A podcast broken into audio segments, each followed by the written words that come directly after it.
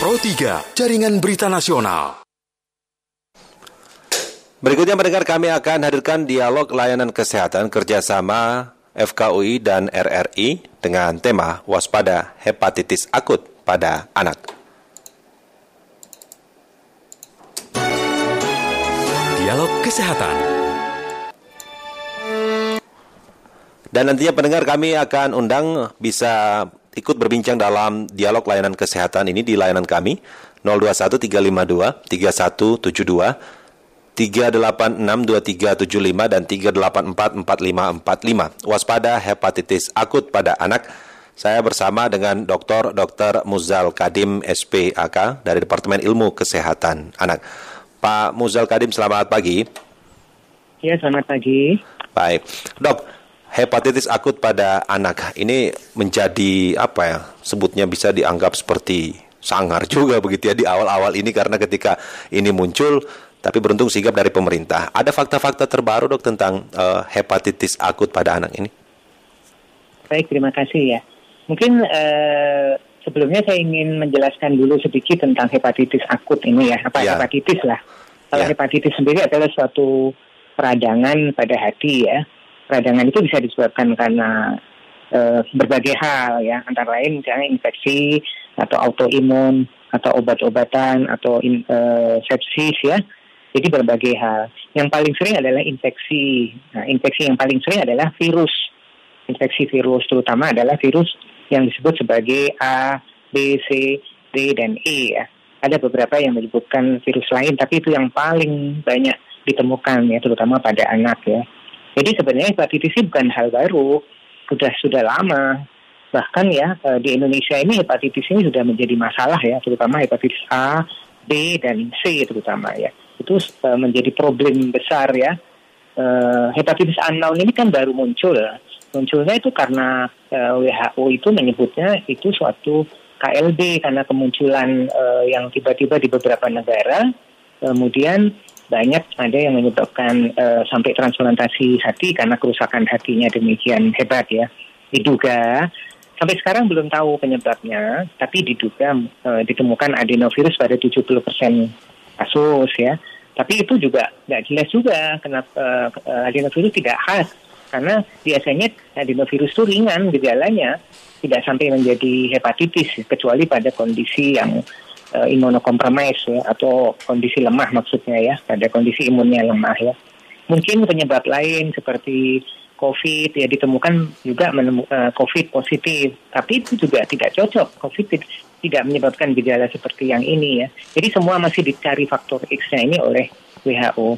Tapi tidak usah khawatir, nggak usah panik, waspada boleh, tetapi tidak perlu panik karena memang kelihatannya peningkatan kasusnya juga tidak terlalu besar ya. Yeah. Tidak akan menjadi KLB eh, saja belum di Indonesia ya. Apalagi pandemi seperti COVID ini nggak usah khawatir ya. Iya. Ini kalau sekarang dilihat ini hanya uh, dunia aja cuman berapa ya kalau dilihat global itu sampai uh, akhir uh, pertengahan mendekati akhir Mei ini baru 614 kasus di seluruh dunia ya. Iya. Udah berapa bulan ya? Kalau COVID itu sebulan aja udah ribuan kasus ya. Ya, nah. Barangkali itu mudah-mudahan bisa sebagai pengantar dulu. Ya, dok, ini kalau kita ingat bersama kan apalagi saat masa kecil tuh imunisasi maupun juga uh, ada pemberian-pemberian uh, rangkaian lainnya begitu ya agar seperti campak, rubella maupun lain sebagainya termasuk juga hepatitis. Kebiasaan yang seperti demikian dok apakah mungkin perlu dipertahankan atau ada peningkatan begitu agar menghindarkan dari hepatitis? Imunisasi uh, tetap diperlukan sangat uh, berperan ya, tapi uh, itu yang bisa dilakukan uh, untuk pencegahan imunisasi hanya hepatitis A dan B yang sudah rutin dilakukan adalah hepatitis A dan B ya. Kalau hepatitis B itu dilakukan sejak lahir kemudian diulang pada umur 2, 2 4, 6 ya sesuai dengan uh, jadwal imunisasi yang dikeluarkan oleh IDAI ya. Ya. Uh, kalau hepatitis A dimulai umur satu tahun. Dulu sebelum jadwal yang lama dua tahun, sekarang dimajukan menjadi umur satu tahun. Diulang enam uh, bulan sampai 12 bulan kemudian. Itu sudah rutin. Kalau untuk uh, hepatitis C, uh, apalagi D dan E belum ada vaksinnya. Jadi pencegahannya ya dengan pola hidup sehat dan bersih ya terutama untuk hepatitis A itu yang penularannya adalah fekal oral Lalu hepatitis B itu penularannya lewat hmm, suntikan, lewat darah dan cairan tubuh ya, yeah. terutama lewat suntikan, uh, infus ya, uh, obat-obatan ya pada remaja atau dewasa itu ya mungkin obat-obatan ya, drugs maksud saya, narkoba itu bisa menularkan hepatitis B dan C ya. Baik. Jadi yang uh, bisa dicegah itu dengan vaksin hanya A dan B ya. A dan B saja ya dok ya. ya. Ya, dok ada pertanyaan pendengar kita melalui WhatsApp. Namun sebelum saya uh, bacakan, kita jeda sejenak ya dok. Tetap bersama kami dok. Ya, baik. Pendengar saya bersama dengan uh, Dr. Muzal Kadim. Kami akan kembali setelah yang berikut ini. Kilas Berita. Kilas Berita. Pendengar Presiden Joko Widodo mengajak seluruh dunia negara maju untuk bergotong royong menciptakan sistem kesehatan global. Hal itu diungkapkan Jokowi dalam pidatonya saat memperingati hari lahir Pancasila 1 Juni di Ende, Nusa Tenggara Timur. Presiden mengatakan dengan adanya sistem kesehatan global, diharapkan tata kelola dunia bisa lebih sehat dan damai, serta lebih berperi kemanusiaan dan lebih berperi keadilan. Pada kesempatan itu pula, Presiden mengajak seluruh pemimpin bangsa, terutama para pejabat pemerintahan, tokoh agama, tokoh masyarakat, para pendidik, dan elemen masyarakat lainnya untuk menjadi teladan. Informasi selengkapnya dapat Anda baca di www.rri.co.id. Kilas Berita 3, Jaringan Berita Nasional. Kita masih bersama untuk dialog layanan kesehatan kerjasama FKUI dan RRI dengan tema waspada hepatitis akut pada anak. Saya bersama dengan Dr. Dr. Muzal Kadim SPAK. Dok, dari pendengar kita Ibu uh, Ardiani di Banten yang ditanyakan katanya, Dok, apakah uh, jika anak-anak terkena stunting itu rawan terkena hepatitis, apalagi hepatitis akut? Yang apa? Stunting? Iya, stunting. Oh, baik. Terima kasih pertanyaannya, Ibu.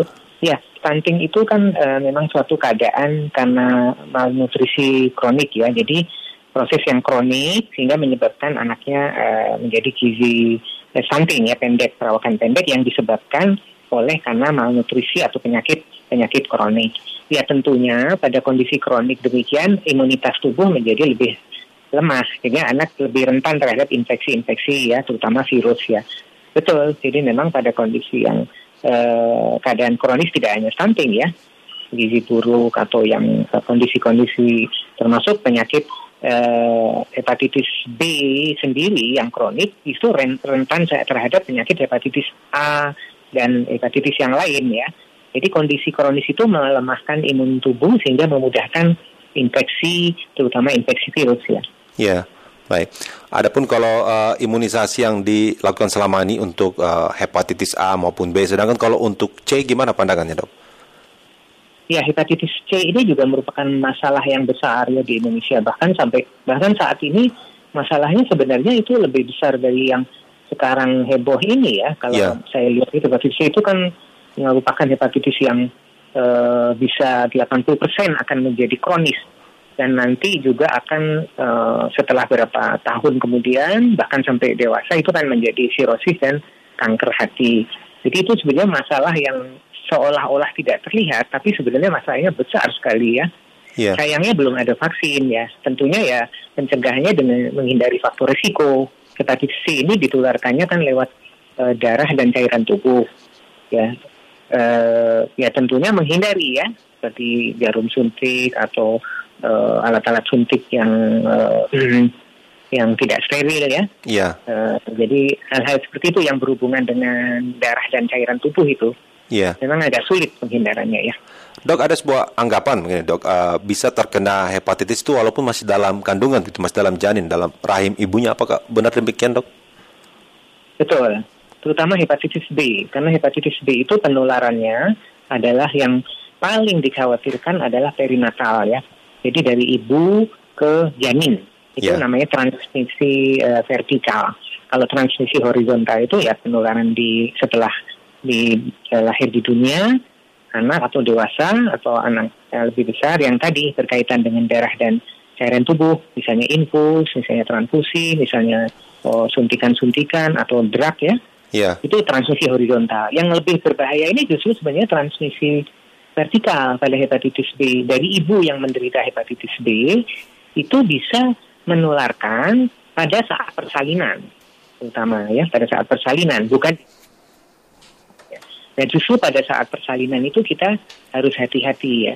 Kalau ibunya uh, uh, menderita hepatitis B, persalinannya sebaiknya dilakukan sesar untuk mencegah uh, penularan ya. Perva, uh, pervaginam itu persalinan yang normal itu lebih mudah terjadi penularan ya. Lalu kalau memang diketahui ibunya menderita hepatitis B positif itu harus harus segera diberikan imunoglobulin. Itu sudah menjadi protokol yang dikeluarkan oleh Ikatan Dokter Anak Indonesia. Yeah. Jadi anak diberikan imunoglobulin, tentunya vaksin itu diberikan. Jadi di kanan dan uh, uh, diberikan imunisasi, setelah itu segera diberikan imunoglobulin. Kalau imunisasi itu memang sudah rutin pada semua anak ya, yeah. tidak melihat status ibu.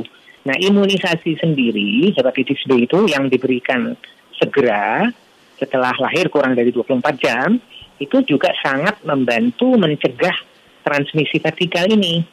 Karena kalau ibunya e, menderita hepatitis B, bayi yang dikandungnya itu ha, kalau dia terinfeksi, artinya tidak dicegah, tidak diberikan imunisasi, tidak diberikan imunoglobulin, itu 90% bayinya itu akan mengalami hepatitis kronik. Baik. Dan nanti di kemudian hari akan menjadi masalah ya, menjadi sirosis dan bisa kanker hati.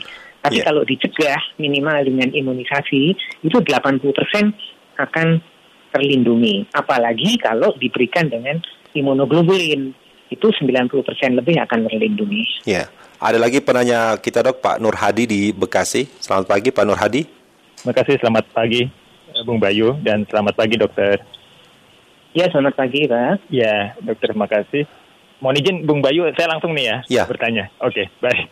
Uh, uh, Bu Dokter mau menanyakan yang pertama, uh, kalau kita ikutin semua uh, vaksinasi dasar anak, kemudian ngikutin program Bian dan kemudian di komplitin paket komplit begitu untuk anak-anak itu, walaupun kita tahu bahwa masing-masing vaksin adalah sesuai dengan virusnya begitu, nggak bisa cross. Nah, tapi prevalensinya kira-kira ke depan menjaga, mengurangi atau mereduksi dari uh, hepatitis uh, akutnya ini ada apa tidak ya dok? Paling nggak walaupun kecil berapa persen begitu selain uh, perilaku tingkah laku dari PHBS, Germas dan uh, Prokes tentunya.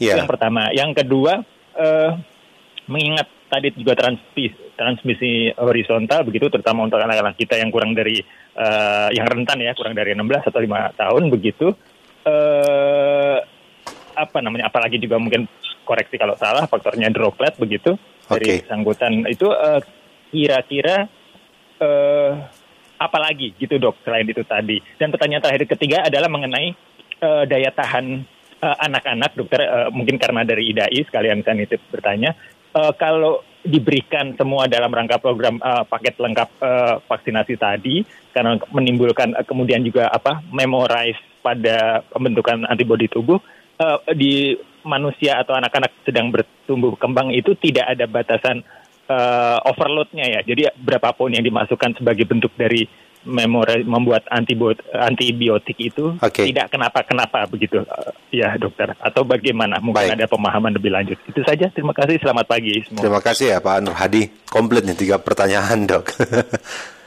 Baik terima kasih Pak Nur Hadi semoga saya bisa menjawab satu persatu ya. ya yang pertama kalau sudah dilengkapi tentunya kita sudah sangat jauh eh, sangat eh, banyak melindungi ya karena terhadap hepatitis ini kita bicara hepatitis ya terutama karena masalah hepatitis A dan B ini justru besar sekali lebih besar dari yang kita sekarang lagi sedang heboh hepatitis uh, akut unknown ini ya. kalau dilihat ini permasalahannya sebenarnya uh, semoga sih tidak akan menjadi uh, KLB apalagi pandemi ya. Ya tapi hepatitis A dan B ini sudah menjadi masalah yang yang besar sekali di Indonesia ini endemis ya, endemis tinggi bahkan ya. Hepatitis B juga demikian, endemis tinggi, berarti lebih dari 7 persen mengalami uh, in, uh, hepatitis A maupun B ya. Bahkan kalau hepatitis A ini 1,4 juta kasus ini uh, per tahun di dunia ya. Yeah. Itu uh, mengalami hepatitis A. Hepatitis B juga besar. Jadi kalau dengan perlindungan dua ini saja, kita sudah sangat uh, terlindung dengan kemungkinan terjadinya hepatitis akut yang disebabkan oleh hepatitis A maupun B. Hepatitis C itu uh, memang belum ada vaksin masih dalam proses ya mungkin. Dan mau D sama itu jauh lebih jarang sekali. Bahkan kalau hepatitis B itu kalau sudah terlindung dengan hepatitis B otomatis akan melindungi terhadap hepatitis D delta karena hepatitis B delta itu harus menompleng atau meminjam ke hepatitis B baru bisa dia uh, muncul. Dia tidak bisa muncul kalau uh, seseorang tidak mengalami hepatitis B terlebih dahulu ya. Iya. Lalu yang kedua mengenai uh, jumlah vaksin yang diberikan. Sebenarnya itu kemampuan tubuh kita untuk membentuk antibodi itu luar biasa ya, ajaibnya. Jadi tidak ada masalah ya. Karena dengan segala macam masuk, bukan vaksin ya, dari saluran cerna, dari ber, uh, saluran nafas itu kan berbagai uh, patogen itu bisa masuk virus, parasit, bakteri itu kan juga sejenis uh, imunisasi juga yang alami ya. Itu juga beribu-ribu ya patogen yang bisa masuk. Nah kalau vaksin itu kan sudah di desain sedemikian rupa antigennya murni untuk satu spesifik. Itu seperti itulah. Jadi di dalam tubuh uh, sendiri secara alami sudah banyak kontak dengan beratus-ratus bahkan beribu-ribu patogen lewat saluran cerna, lewat saluran nafas ya. Nah itu keajaiban tubuh kita itu. Iya. Lalu uh, pertanyaan kedua, maaf tadi lupa. Iya, ini uh, selain mungkin uh, dalam silang vertikal, horizontal, droplet juga mungkin serta faktor-faktor lainnya bisa uh, menyebabkan hepatitis. Ya, kalau hepatitis A itu masih uh, tidak uh, oh, hanya oh, fekal oral. Nah, tetapi yang adenovirus ini yang kita duga diduga sebagai penyebab hepatitis unknown karena 72 persen yang menderita hepatitis unknown itu ma, ditemukan positif adenovirus 41 F41 tapi itu masih dugaan. Karena adenovirus biasanya hanya menyebabkan diare ringan ya. E, tidak menyebabkan hepatitis kecuali pada kondisi imunokompromis yaitu imun yang lemah ya. Seperti anak dengan HIV atau dengan e, kondisi-kondisi leukemia atau dengan obat-obat imunosupresan ya kemoterapi. Nah itu ada laporannya adenovirus bisa menyebabkan hepatitis, tapi itu kan sangat-sangat jarang. Nah kalau seperti sekarang ini kok meluas ya. Nah di, apakah itu adenovirus penyebabnya juga masih belum pasti ya. Juga uh, tidak cocok ya waktu dilakukan biopsi hatinya kok nggak cocok ini seperti bukan adenovirus. Jadi ada faktor X yang sampai sekarang masih dicari itu. Kalau adenovirus sampai sekarang uh, kita anggap itu dulu karena adenovirus bisa droplet selain fekal oral dia bisa droplet. Oleh karena itu kita juga selain pencegahan lewat saluran cerna yaitu cuci tangan, uh, air bersih, makanan yang uh, bersih ya, tidak bercampur. Nah itu uh, air matang itu juga untuk mencegah adenovirus yang ditambah dengan droplet ya, yang tadi mencegah fekal oral plus droplet karena kita mengacu ke, masih kepada adenovirus itu. Iya. Dok, terakhir nih dok, uh, kalau mungkin dari Kemenkes maupun sejumlah uh, kalangan menyampaikan PHBS begitu ya pola hidup bersih dan sehat, ada mungkin tips trik lainnya lagi dok mungkin yang simple dan bisa dilakukan oleh semua orang untuk uh, pencegahan dari hepatitis dok silakan. Uh, ya kalau pencegahan itu yang memang terbaik itu memang uh, pertama ya pola hidup sehat dan bersih itu sudah nomor satu yang iya. terbaik yeah. ya. Kelihatannya sederhana ya. Ya kita harus cuci tangan. Ikutinlah yang protokol yang sudah kita kerjakan ini jangan jangan menjadi mentang-mentang sekarang sudah menurun kita bebas cuci tangan. Sebentar jadi terlena ya dok. Ya? Nah, jadi terlena. Ini kita sudah dididik dengan kondisi pandemi ini teruskan. Itu sangat sangat baik sekali pola hidup seperti ini. Ya tentunya dengan kondisi menjaga kesehatan tubuh, banyak minum, cukup istirahat, cukup tidur, tidak tidur malam itu semua kan menurunkan sistem imun ya. Stres itu juga menyebabkan kondisi imun menurun ya. Yeah. Anak-anak sekarang ini uh, pada saat pandemi kan lebih, uh, mereka ya walaupun ada faktor stres yang kurang sosialisasi, tapi dengan hati-hati dengan mulai PTM yang berlebihan ini juga stres fisiknya hati-hati harus dijaga kondisinya dikhawatirkan justru dia akan lelah, capek, berlebihan dan bisa menurun juga ya. Iya. Barangkali itu. Baik, dok terima kasih dok sudah berbagi informasinya pagi ini dalam dialog kerjasama. Terima kasih sekali lagi dok. Ya sama-sama, semoga bermanfaat. Selamat pagi dok. Pagi. Demikian pendengar dialog layanan kesehatan kerjasama FKUI dan RRI dengan bahasan waspada hepatitis akut pada anak bersama dengan Dr. Dr. Muzal Kadim SPAK.